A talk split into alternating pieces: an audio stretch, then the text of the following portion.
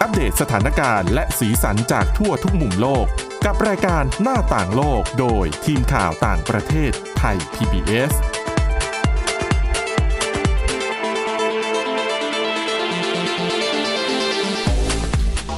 สวัสดีค่ะคุณผู้ฟังต้อนรับเข้าสู่รายการหน้าต่างโลกค่ะ วันนี้นะคะเรายังคงนำเรื่องราวข่าวสารที่น่าสนใจนะคะ พูดถึงแนวโน้มและทิศทางที่เราควรจะต้องจับตามองในปีนี้ปี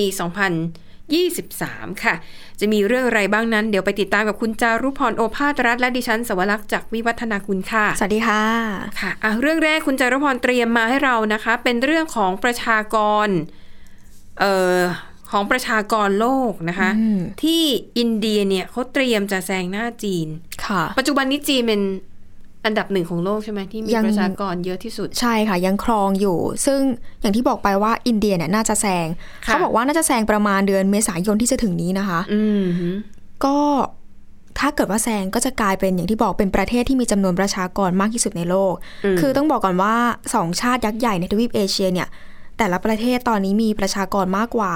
1.4 พันล้านคนนะคะ ค่ะ แล้วก็ตลอดระยะเวลา 70 ปีที่ผ่านมาเนี่ย ประชากรจีนแล้วก็อินเดีย คิดเป็นสัดส่วนมากกว่า 1 ใน 3 ของประชากรทั้งโลกเลยนะคะ อืม โดยในปีนี้เขาบอกว่าประชากรจีนน่าจะหดตัวลง ส่วนในปี 2021 เนี่ย มีคนเกิดในจีน 10.6 ล้านคน ก็ถือว่ามากกว่าจำนวนคนตายเพียงเล็กน้อย เพราะว่า อืม อัตราการเจริญพันธุ์ต้องยอมต้องยอมรับนะคะว่าลดลงอย่างรวดเร็ว ก็คือคนคนหนุ่มคนสาวในจีนเนี่ย แต่งงานกันน้อยลง อืม และคู่ที่แต่งงานกันแล้วเนี่ยก็ ค่ะ มีลูกน้อยลง ใช่ค่ะ แม้ว่าทางการจริงเขาจะปลดล็อกแล้วนะคะ อืม คือมีลูกได้มากกว่าหนึ่งคนขึ้นไป แต่กลายเป็นคนจีนเองเขารู้สึกว่าภาวะเศรษฐกิจมันบีบคั้นเหลือเกินนะ อืมใช่ค่ะ เลยไม่อยากมีลูก ก็เลยทำให้อัตราการเกิดของประชากรมันลดลง ใช่เลย อันนี้ก็คือเป็นปัจจัยหลักก็คือจีนเนี่ย เหตุผลที่ทำให้อินเดียแซงหน้ามาได้ก็อย่างแรกเลย จีนมีจำนวนประชากรลดลงเร็วกว่าอินเดีย ค่ะ ต้องเขาบอกว่าจีนอัตราการเพิ่มขึ้นของจำนวนประชากรเนี่ย ลดลงได้ราวครึ่งหนึ่งจาก 2%ในปี 1973 นะคะ ค่ะ ลงมาอยู่ที่ 1.1%ในปี 1983 ลดลงเยอะแล้วก็เร็วจริง ๆ นะคะ โดยนักประชากรศาสตร์เขาระบุว่า การที่เป็นแบบนี้เนี่ย เป็นเพราะว่าจีนอย่างที่คุณสวรักษ์บอกเลย จีนเนี่ยจะไม่ค่อยคำนึงถึงเรื่องสิทธิมนุษยชนจากการรณรงค์สองเรื่อง ค่ะ ก็คือส่งเสริมให้คนมีลูกเพียงคนเดียว อืม บวกกับอีกเรื่องหนึ่งก็คือการแต่งงานช้าลง ค่ะ พอมีกันทีก็มีลูกก็ทิ้งช่วงกันนานขึ้น แล้วก็ทำให้มีลูกได้น้อยลงมากขึ้น ค่ะ โดยเฉพาะในชนบทค่ะที่มีคนยากจนแล้วก็ไร้การศึกษาจำนวนมาก อืม ส่วนอินเดียเนี่ยเขาบอกว่ามีอัตราการเพิ่มขึ้นของประชากร รวดเร็วเกือบ 2%ต่อปีนะคะ ค่ะ ส่วนใหญ่เนี่ยจะอยู่ในช่วงครึ่งหลังของศตวรรษที่แล้ว พอเมื่อเวลาผ่านไปค่ะ อัตราการตายลดต่ำลง อายุค่าเฉลี่ยเพิ่มขึ้น บวกกับรายได้สูงขึ้น คนจำนวนมากโดยเฉพาะคนที่อยู่อาศัยในเมือง ที่สามารถเข้าถึงน้ำดื่มสะอาด แล้วก็ระบบระบายน้ำทิ้งที่ทันสมัยมากขึ้น ก็ทำให้หลายหลายๆคนมองว่าการที่หลาย ๆ คนเหมือนกับว่าเข้าถึงความเจริญมากขึ้น อืม น่าจะมีลูกน้อยลงหรือเปล่า แต่จริงๆก็คือ ค่ะ ปัจจัยนี้ไม่ได้มีผลต่อในอินเดียนะคะ ค่ะ เพราะว่าอินเดียเนี่ยเขาได้เริ่มโครงการวางแผนครอบครัว ตั้งแต่ในปี 1952 ค่ะ แล้วก็มีการออกแบบนโยบายประชากรแห่งชาติเป็นครั้งแรกในปี 1976 ซึ่งสวนทางกับจีนเลยค่ะ เป็นช่วงที่จีนเนี่ยกำลังพยายามลดอัตราการ อืม เกิดลง อืม อืม แต่ก็การบังคับคนยากจนหลายล้านคน ให้ทำหมันในโครงการวางแผนครอบครัวในช่วง ค่ะ ที่มีการประกาศภาวะฉุกเฉิน ในอินเดียในปี 1975 ซึ่งมีการระงับสิทธิเสรีภาพของพลเมืองหลายอย่าง ได้นำไปสู่การต่อต้านการวางแผนครอบครัวเหมือนกัน เขาบอกว่า แนวโน้มการลดลงของการเจริญพันธุ์ คงจะเร็วกว่านี้ในอินเดียนะคะ ถ้าเกิดว่าไม่มีการประกาศใช้ภาวะฉุกเฉิน ค่ะ และถ้าเกิดว่านักการเมืองทำงานเชิงรุกมากกว่านี้ นอกจากนี้ค่ะยังส่งผลให้รัฐบาลในเวลาต่อๆมาเนี่ยระมัดระวังมากขึ้นเมื่อต้องทำงานเรื่องของการวางแผนครอบครัว ส่วนประเทศแล้วก็ดินแดนในเอเชียตะวันออกหลายชาติ ค่ะ ไม่ว่าจะเป็นเกาหลีนะคะ มาเลเซีย ไต้หวันแล้วก็ไทย ก็ได้มีการออกโครงการเกี่ยวกับประชากรช้ากว่าอินเดียมาก แล้วก็แต่ก็ถือว่าประสบความสำเร็จนะคะในการลดระดับการเจริญเจริญพันธุ์ลง แล้วก็ลดอัตราการตายของแม่และทารกค่ะ เพิ่มรายได้แล้วก็ทำให้การพัฒนามนุษย์เนี่ยดีขึ้นได้เร็วกว่าอินเดีย ง่าย ๆ เลยก็คือ บางคนก็จะมองว่าถ้าเกิดว่าอินเดียมีการออกนโยบายเรื่องของการวางแผนครอบครัวมามาได้มากกว่านี้ ก็น่าจะมีประชากรได้มากกว่านี้ได้เร็วกว่านี้ อืม แต่บางคนก็มองว่ามีปัจจัยหลาย ๆ อย่าง ต้องค่อยๆ ค่ะ ทำควบคู่กันไปด้วย แต่ถึงอินเดียจะมีประชากรเพิ่มขึ้นมากขนาดไหน เขาบอกว่าก็ยังไม่เคยถึงจุดที่เขาเรียกว่าเป็นการระเบิดทางประชากร ค่ะ คืออินเดียเนี่ยมีประชากรเพิ่มขึ้นมากกว่า 1,000 ล้านคนนะคะ นับตั้งแต่ได้รับเอกราชในปี 1947 อืม และก็คาดว่าประชากรของอินเดียจะเพิ่มขึ้นต่อเนื่องไปอีก 40 ปีค่ะ อืมค่ะ แต่อัตราการเพิ่มขึ้นของประชากร ค่อยๆ จะลดลงมานานหลายสิบปีแล้ว ซึ่งอินเดียเองก็พยายามที่จะเลี่ยงการเผชิญกับภัยพิบัติทางประชากรศาสตร์ ที่ก็คาดการณ์นะคะว่าจะเกิดขึ้นในเร็วๆนี้ ซึ่งบรรดานักประชากรศาสตร์เขาก็บอกนะคะว่า การที่อินเดียมีประชากรมากกว่าจีนเนี่ยก็ไม่ใช่น่าไม่ใช่เรื่องน่ากังวลอีกต่อไป อืม เพราะว่าจะมีในเรื่องของการเพิ่มขึ้นของรายได้ ค่ะ การเข้าถึงการศึกษาและสาธารณสุขมากขึ้น เรื่องพวกนี้เนี่ยก็ได้ช่วยให้ผู้หญิงอินเดียมีลูกน้อยลงกว่าเมื่อก่อน อัตราการเจริญพันธุ์ก็ได้ลดลงต่ำกว่าระดับทดแทน ซึ่งอยู่ที่การให้กำเนิดทารก 2 คน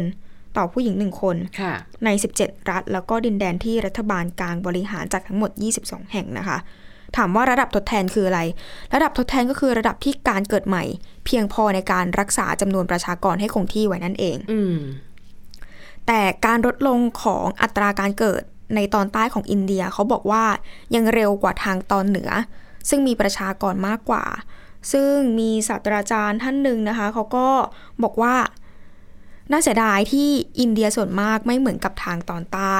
ซึ่งการเพิ่มขึ้นของประชากรอย่างรวดเร็วในหลายพื้นที่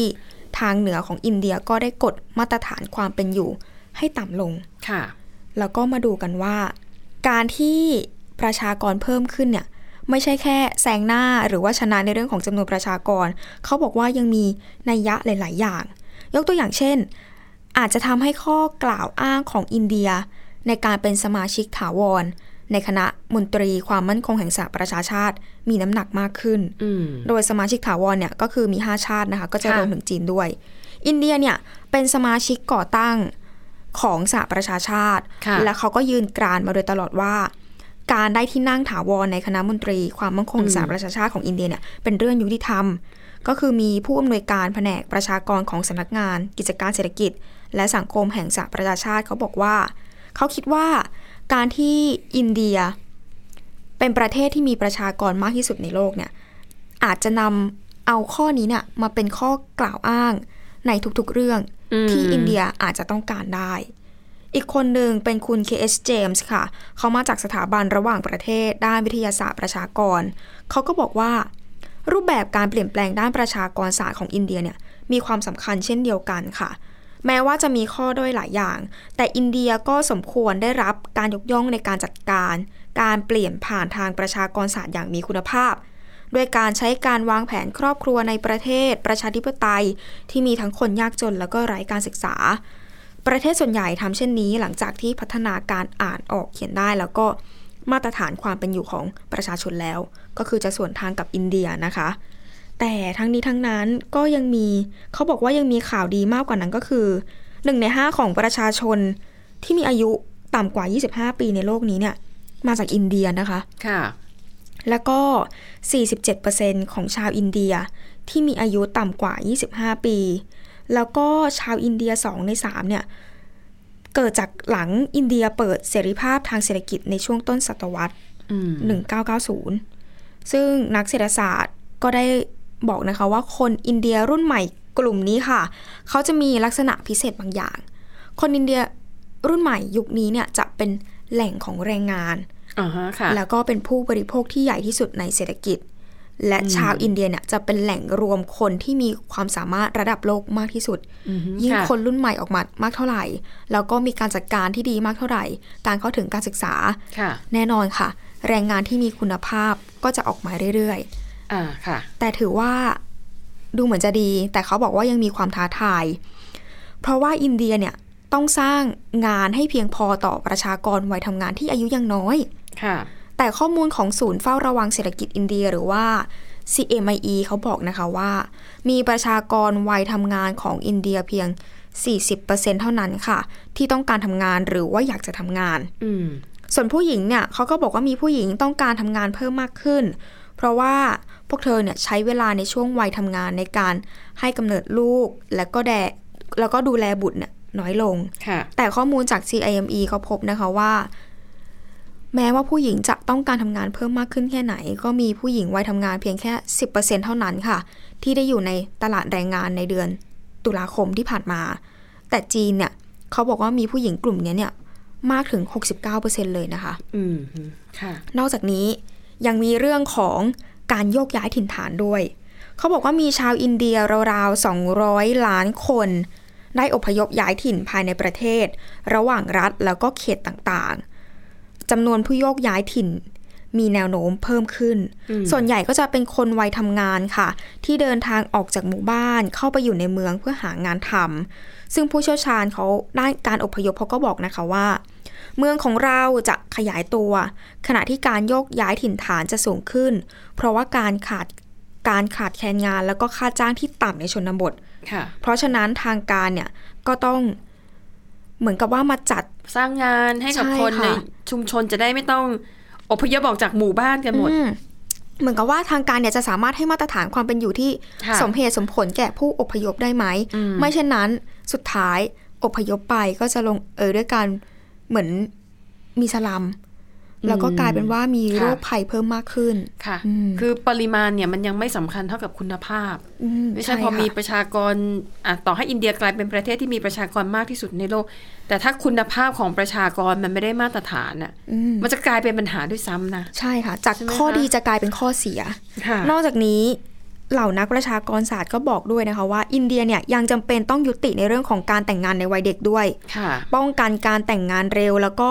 ลงทะเบียนการเกิดแล้วก็ตายอย่างเหมาะสม อืม อัตราส่วนเพศเมื่อแรกเกิดที่บิดเบือน ซึ่งก็ทำให้มีเด็กชายเกิดมากกว่าเด็กผู้หญิงก็ยังเป็นเรื่องที่น่ากังวลด้วย โดยก็มีการกล่าวโจมตีเหมือนกันนะคะว่า เหมือนเป็นการมองในแง่ของทางการเมืองว่า ดูเหมือนว่าการควบคุมประชากรเนี่ยจะพุ่งเป้าไปที่ชาวมุสลิม ค่ะ ชนกลุ่มน้อยที่ใหญ่ที่สุดในอินเดีย อืม แต่ในความเป็นจริงเนี่ยศูนย์วิจัยพิวเขาบอกว่า ช่องว่างในการให้กำเนิดลูกระหว่างกลุ่มศาสนาต่างๆ ในอินเดียเนี่ยลดน้อยลงมากแล้วนะคะ มากกว่าที่เคยเป็นด้วย อีกเรื่องหนึ่งที่น่ากังวลไม่แพ้กัน ถ้าเกิดว่าจำนวนประชากรเพิ่มมากขึ้น ค่ะ ก็คือเรื่องของกองเรื่องของประชากรสูงวัย อืม นักประชากรศาสตร์เขาบอกว่า แทบจะไม่มีคนใส่ใจเรื่องของประชากรสูงวัยของอินเดียเลย โดยในปี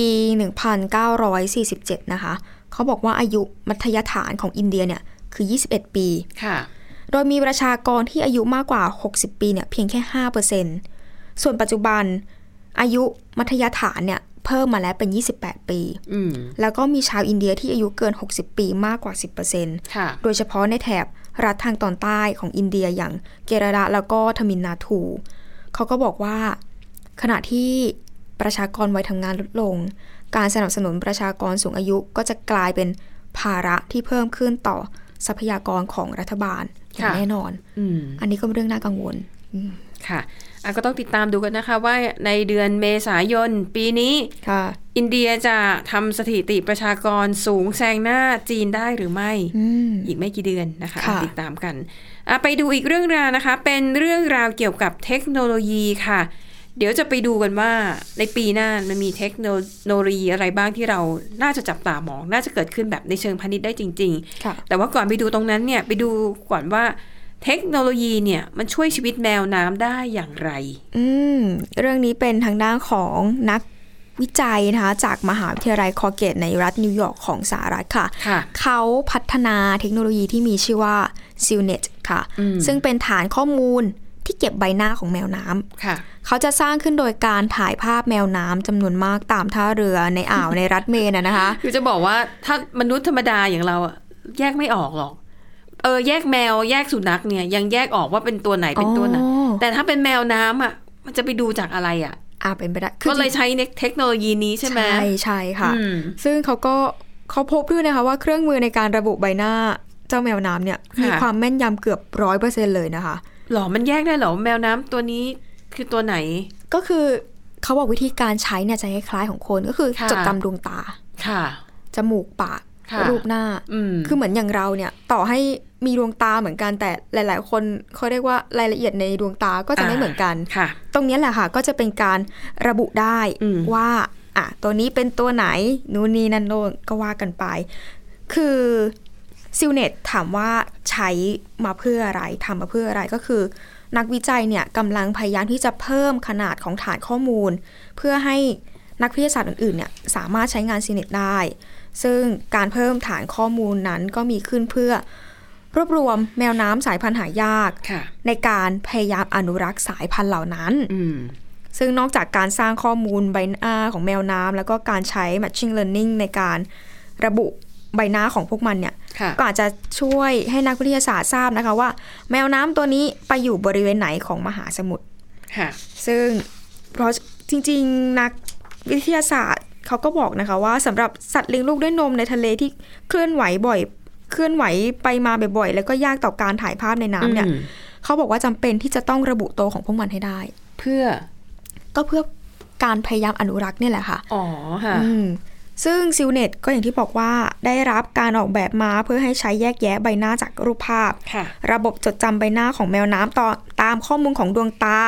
แล้วก็รูปร่างจมูกเช่นเดียวกับมนุษย์เลย อืม เพราะว่าสังเกตจมูกเขาก็น่ารักดีนะคะ แต่มันเหมือนกันไม่หมดนะ จริงๆดิฉันคิดว่าน่าจะแยกออก เหมือนอย่างบางคนที่มองว่า สุนัขกับแมวอะบางคนที่เขาไม่ชอบก็จะมองว่าแยกไม่ออกนะ ไม่แต่สุนัขกับแมวมันยังมีลักษณะของ สีเหรอคะ สี อ่าหูหง สายพันธุ์ อ๋อ แต่แมวน้ำเนี่ย มันดูยังไงก็เหมือนกัน อย่างน้อยอาสีต่างกัน แต่ว่ามันก็สีดำสีเทา มันคล้ายกันไปหมดนะ อาจจะแยกออกก็ได้ โดยเฉพาะ อ่าอ่า จากเทคโนโลยีประโยชน์ของเทคโนโลยีนะคะ ค่ะ จริงๆ ก่อนหน้านี้เขาบอกว่าเคยมีการนำเครื่องมือที่คล้ายกันสำหรับสัตว์เลี้ยงลูกด้วยนมที่เรียกว่า primate มาใช้กับแมวน้ำมาก่อน ค่ะ แต่นักวิจัยบอกว่าเจ้าซิลเน็ตเนี่ยทำงานได้ดีกว่า อืม ซึ่งถามว่าทำงานได้ดีกว่า เขาก็มีการประมวลผลภาพแมวน้ำมามากกว่า 400 ตัว ค่ะ จากจำนวนมากกว่า 1,000 1 1,700 ภาพออกมา ก็แสดงว่าพอแยกแยะได้อยู่ อืม แยกแยะได้อยู่ก็ประมาณดีเลยอย่างที่คุณสวรักษ์บอก แต่มันเหมือนกันหมด แต่ อืม เทคโนโลยีก็ยังช่วยได้นะคะ ค่ะ แล้วก็เทคโนโลยีนี้เนี่ยเขาได้เรียกกันว่าเป็นเทคโนโลยีการอนุรักษ์ ต้องบอกก่อนว่าปัจจุบันเนี่ยมีแมวน้ำหลายสายพันธุ์เลยที่แทบจะสูญพันธุ์ไปในสหรัฐอะนะคะ โดยเฉพาะแมวน้ำเขาเรียกว่า Mediterranean Monk ค่ะ เป็นแมวน้ำที่มีความเสี่ยงมากที่สุดในโลก เพราะว่ามีเหลืออยู่เพียงไม่กี่ร้อยตัว ค่ะ ซึ่งนักวิทยาศาสตร์หลาย ๆ คนเขาก็บอกนะคะว่าเทคโนโลยีตรงนี้เนี่ยอาจจะช่วยให้ข้อมูลที่เป็นประโยชน์ได้ และถ้าระบบเสร็จสมบูรณ์สมบูรณ์แบบแล้ว ก็จะถูกนำไปใช้งานด้านสิ่งแวดล้อม และถ้าหากว่าระบบนี้สามารถจดจำแมวน้ำได้ โดยสามารถจดจำได้แบบปีต่อปี ก็จะทำให้มีข้อมูลมากมายเกี่ยวกับการเคลื่อนไหวของแมวน้ำและการเคลื่อนย้ายจากที่หนึ่งไปยังอีกที่หนึ่ง ค่ะ นอกจากนี้ค่ะยังช่วยให้นักชีววิทยาเขาได้ศึกษาพฤติกรรมของแมวน้ำและก็อาจจะช่วยให้แมวน้ำต่างๆเนี่ยให้ข้อมูล เก็บข้อมูลเพื่อศึกษาเกี่ยวกับสิ่งแวดล้อมรอบตัว ค่ะ ของพวกมันต่อไปอะนะคะ ค่ะ อ่ะ ก็เป็นเทคโนโลยีที่น่าสนใจนะคะ อ่ะ ไปดูที่ที่ฉันเตรียมมาบ้างดีกว่า ค่ะ พูดถึงความก้าวหน้าที่ควรจะต้องจับตามองในปีนี้นะคะ เอ่อเทคโนโลยีแรกนะคะก็คือการสร้างพลังงานแบบฟิวชั่น ค่ะ คือในช่วงปลายปี 2020 22 ที่ผ่านมานะคะ เป็นข่าวดังมากที่ห้องแลบในสหรัฐอเมริกาที่รัฐแคลิฟอร์เนียเนี่ย ชื่อห้องปฏิบัติการแห่งชาติลอเรนซ์ริเวอร์มอร์เนี่ยนะคะ เขาประสบความสำเร็จในการสร้างพลังงานจากปฏิกิริยาฟิวชั่น แต่ว่ามันก็เป็นความสำเร็จในเชิงในเชิงในเชิงวิทยาศาสตร์ แต่มันยังไม่สามารถนำมาใช้งานในทางปฏิบัติได้จริง อืม นะคะอ่ะอธิบายสั้นๆก่อนว่าปฏิกิริยาฟิวชันคืออะไรก็คือ เป็นการทำให้ธาตุไฮโดรเจนนะคะ มันต้องหลอมรวมกันให้ได้ แล้วพอมันหลอมรวมกันได้เสร็จเนี่ยมันจะปลดปล่อยพลังงานออกมา ปรากฏว่าพลังงานที่เขาใช้ในการทำให้ไฮโดรเจนมันหลอมรวมกันเนี่ย พลังงานที่ได้มากกว่าพลังงานที่ใช้ในการในกระบวนการนี้ อืม แต่ว่าปริมาณที่ได้เนี่ยมันน้อยมาก ค่ะ มันมากพอสำหรับต้มน้ำได้ประมาณสามสิบสิบห้ากาเท่านั้นเอง อืม คือมันไม่สามารถใช้งานในชีวิตจริงได้ ค่ะ แต่เหตุผลที่มันกลายเป็นข่าวดังมาก เพราะมันพิสูจน์ให้เห็นแล้วว่า การสร้างพลังงานจากปฏิกิริยาฟิวชั่นทำได้จริง อืม นะคะดังนั้นในปีนี้ค่ะ ก็จะมีห้องแลบหลายที่เลยนะคะ พยายามจะต่อยอดทำยังไงก็ได้ให้สร้างพลังงานจากปฏิกิริยาฟิวชั่น แล้วสามารถใช้ทดแทนพลังงานจากเชื้อเพลิงได้ คือเป็นพลังงานแห่งโลกอนาคตแห่งความหวังอะ อืม เพราะว่ามันไม่ก่อให้เกิดมลพิษอ่ะมันอาจจะมีกากกัมมันตภาพรังสีอยู่บ้าง แต่กากกัมมันตภาพรังสีที่เกิดขึ้นเนี่ย มันสามารถย่อยสลายได้ในเวลาหลักสิบปี อืม แล้วที่สำคัญไฮโดรเจนเนี่ยเป็นธาตุที่มีอยู่ทั่วไปบนโลก ค่ะ เท่ากับว่าเราจะมีแหล่งพลังงานแบบไม่มีขีดจำกัด โอ้ ดังนั้นเนี่ยนี่คือสิ่งที่หลายกลุ่มเลย หลายห้องปฏิบัติการพยายามจะต้องทำให้สำเร็จ ซึ่งในสหราชอาณาจักรนะคะ มีโครงการหนึ่งค่ะ ชื่อว่าโครงการ First Light Fusion นะคะเขามีห้องแลบอยู่นอกเมืองออกฟอร์ดค่ะ เขาก็ตั้งเป้าว่าภายในปีนี้เนี่ยเขาจะทำให้สำเร็จนะคะ ซึ่ง หลังจากที่ความสำเร็จที่เกิดขึ้นในสหรัฐเนี่ยมันยืนยันแล้วว่าไอ้เทคนิคในลักษณะเนี้ยมันทำพลังงานได้จริง แต่จะต้องมีการปรับปรุงเทคนิค มีการเปลี่ยนวัสดุอุปกรณ์ ให้มันมีประสิทธิภาพมากขึ้นนะคะ แต่อย่างที่บอกตอนนี้มีหลายบริษัทนะ พยายามจะทำแบบเรื่องเนี้ยให้สำเร็จ ค่ะ อ่ะแต่แต่ดูกันนะคะว่าในปีนี้เนี่ยที่ไหนจะทำได้สำเร็จก่อน อืม อืมนะคะ เพราะว่าทุนต้นทุนเนี่ยมหาศาลมาก อืม อ่ะจากเรื่องพลังงานไปดูเรื่องของอนาคตแห่งโลกการบินกันบ้างนะคะ ค่ะ จริง ๆ อันนี้ก็เป็นเทคโนโลยีที่มีมาพักใหญ่แล้วเพียงแต่ว่ามันยังไม่ได้นำมาใช้งานในเชิงพาณิชย์ นั่นก็คือ เทคโนโลยีการผลิตเครื่องบินที่ขึ้นลงได้ในแนวดิ่ง ไม่ใช่เฮลิคอปเตอร์นะ อืมค่ะค่ะ อันนี้เป็นเครื่องบิน เครื่องบิน คือเครื่องบินปกติที่เราเห็นอยู่ทุกวันนี้คือเครื่องบินที่ต้องอาศัยรันเวย์ ค่ะ อาจจะวิ่งขึ้นก็ต้อง อ๋อ วิ่งไปทางรันเวย์แล้วก็เทคออฟขึ้น เฉียงเฉียงขึ้นไป ใช่ เวลาลงก็เช่นเดียวกัน ต้องเฉียงลงมา อ่าแต่เครื่องบินแห่งโลกอนาคตเนี่ยนะคะ เป็นเครื่องบินที่หน้าตาเป็นเครื่องบินแหละ แต่มันขึ้นลงในแนวดิ่ง เหมือนเฮลิคอปเตอร์ถ้า ใช่ เราเห็นนะคะ ใช่นะคะ อืม ก็บอกว่าเทคโนโลยีนี้เนี่ยจะเรียกว่าเป็นเครื่องบินที่มันจะไม่มีเสียงดังเหมือนเฮลิคอปเตอร์ เฮลิคอปเตอร์เนี่ยมันจะเสียงดังจาก อ๋อ ใบ เสียง พัด ดใช่ค่ะ ใช่ไหมคะ แต่เครื่องบินแบบนี้จะไม่มีเสียง อืม ไม่ปล่อยมลพิษด้วยนะคะ มีศัพท์เรียกเครื่องบินในลักษณะนี้ว่า electric vertical takeoff and landing vehicle ชื่อยาวนิดหนึ่ง ค่ะ นะคะ แต่เรียกย่อๆว่า EVTOL EVTOL นะคะ ค่ะ ก็ในเบื้องต้นเนี่ยเขาวางแผนจะใช้เครื่องบินรุ่นนี้กับการขนส่งผู้โดยสารในระยะทางสั้น อืม ๆ แล้วก็จำนวนผู้โดยสารไม่มากนัก ค่ะ นะคะคาดว่าในปีนี้จะมีการทดสอบบินเพิ่มมากขึ้นทำความเร็วได้เร็วขึ้น แล้วก็บินในระดับที่สูงขึ้นได้ โอ้ นะคะอ่ะแต่แน่นอนถ้าหากจะนำมาใช้บินในเชิงพาณิชย์ก็น่าจะอีกสัก 2-3 ปี ค่ะ จากนี้ไปนะคะ แต่ก็อ่ะติดตามดูว่าน่าจะมีข่าวคราว เกี่ยวกับความสำเร็จในการทดสอบนะคะ ปิดท้ายค่ะคือเรื่องของการใช้โทรศัพท์มือถือที่ใช้สัญญาณจากดาวเทียม จริง ๆ ปัจจุบันนี้มันก็มีแล้วนะ ค่ะ เพียงแต่ว่าราคาแพงแล้วก็มีอยู่ในวงจำกัด อืม แต่กำลังมีการพัฒนานะคะว่าในปีหน้าเนี่ยจะมีการให้บริการเหมือนกับเป็นเครือข่ายอีกเครือข่ายหนึ่งขึ้นมาเลยนะคะ โดยในสหรัฐอเมริกาค่ะมีบริษัทรายใหญ่ที่ชื่อว่า AST Space Mobile จากเท็กซัสต้องการทำให้แบบเป็นเชิงพาณิชย์แล้วก็แบบเปิดขายในวงกว้าง อืม แต่ว่าเขาจะไม่ขายโดยตรงนะ ค่ะ เขาจะขายให้กับบริษัทด้านคมนาโทรคมนาคมรายใหญ่ของอเมริกาอย่าง AT&T and แล้วก็ Vodafone ค่ะ ให้รับไปบริหารต่ออ อ๋อ นะคะ แล้วก็อ่ะอันนี้ก็เป็นเทคโนโลยีที่อ่ะหลายคนอาจจะกำลังมองหาอยู่โทรศัพท์ที่ใช้ดาวเทียม เพราะว่าในบางพื้นที่ที่สัญญาณโทรศัพท์ไม่มีในที่ธุรกันดารบนภูเขา ค่ะ กลางทะเล อืม มันไม่สามารถใช้เครือข่ายสื่อสารแบบปกติได้ ใช่ค่ะ แต่ถ้ามันสามารถยิงสัญญาณดาวเทียมได้ ก็เท่ากับว่าโทรคุยได้ทุกที่ อืม นะคะ ทั้งหมดนี้ก็เป็นเทคโนโลยีที่น่าติดตามว่า ในปีนี้มันจะเกิดขึ้นได้จริงมากน้อยแค่ไหนนะคะ อ่ะและนี่ก็คือเรื่องราวจากรายการหน้าต่างโลกขอบคุณสำหรับการติดตามค่ะ หมดเวลาแล้วเราสองคนและทีมงานลาไปก่อน สวัสดีค่ะ สวัสดีค่ะ Thai PBS podcast. View the world via the voice.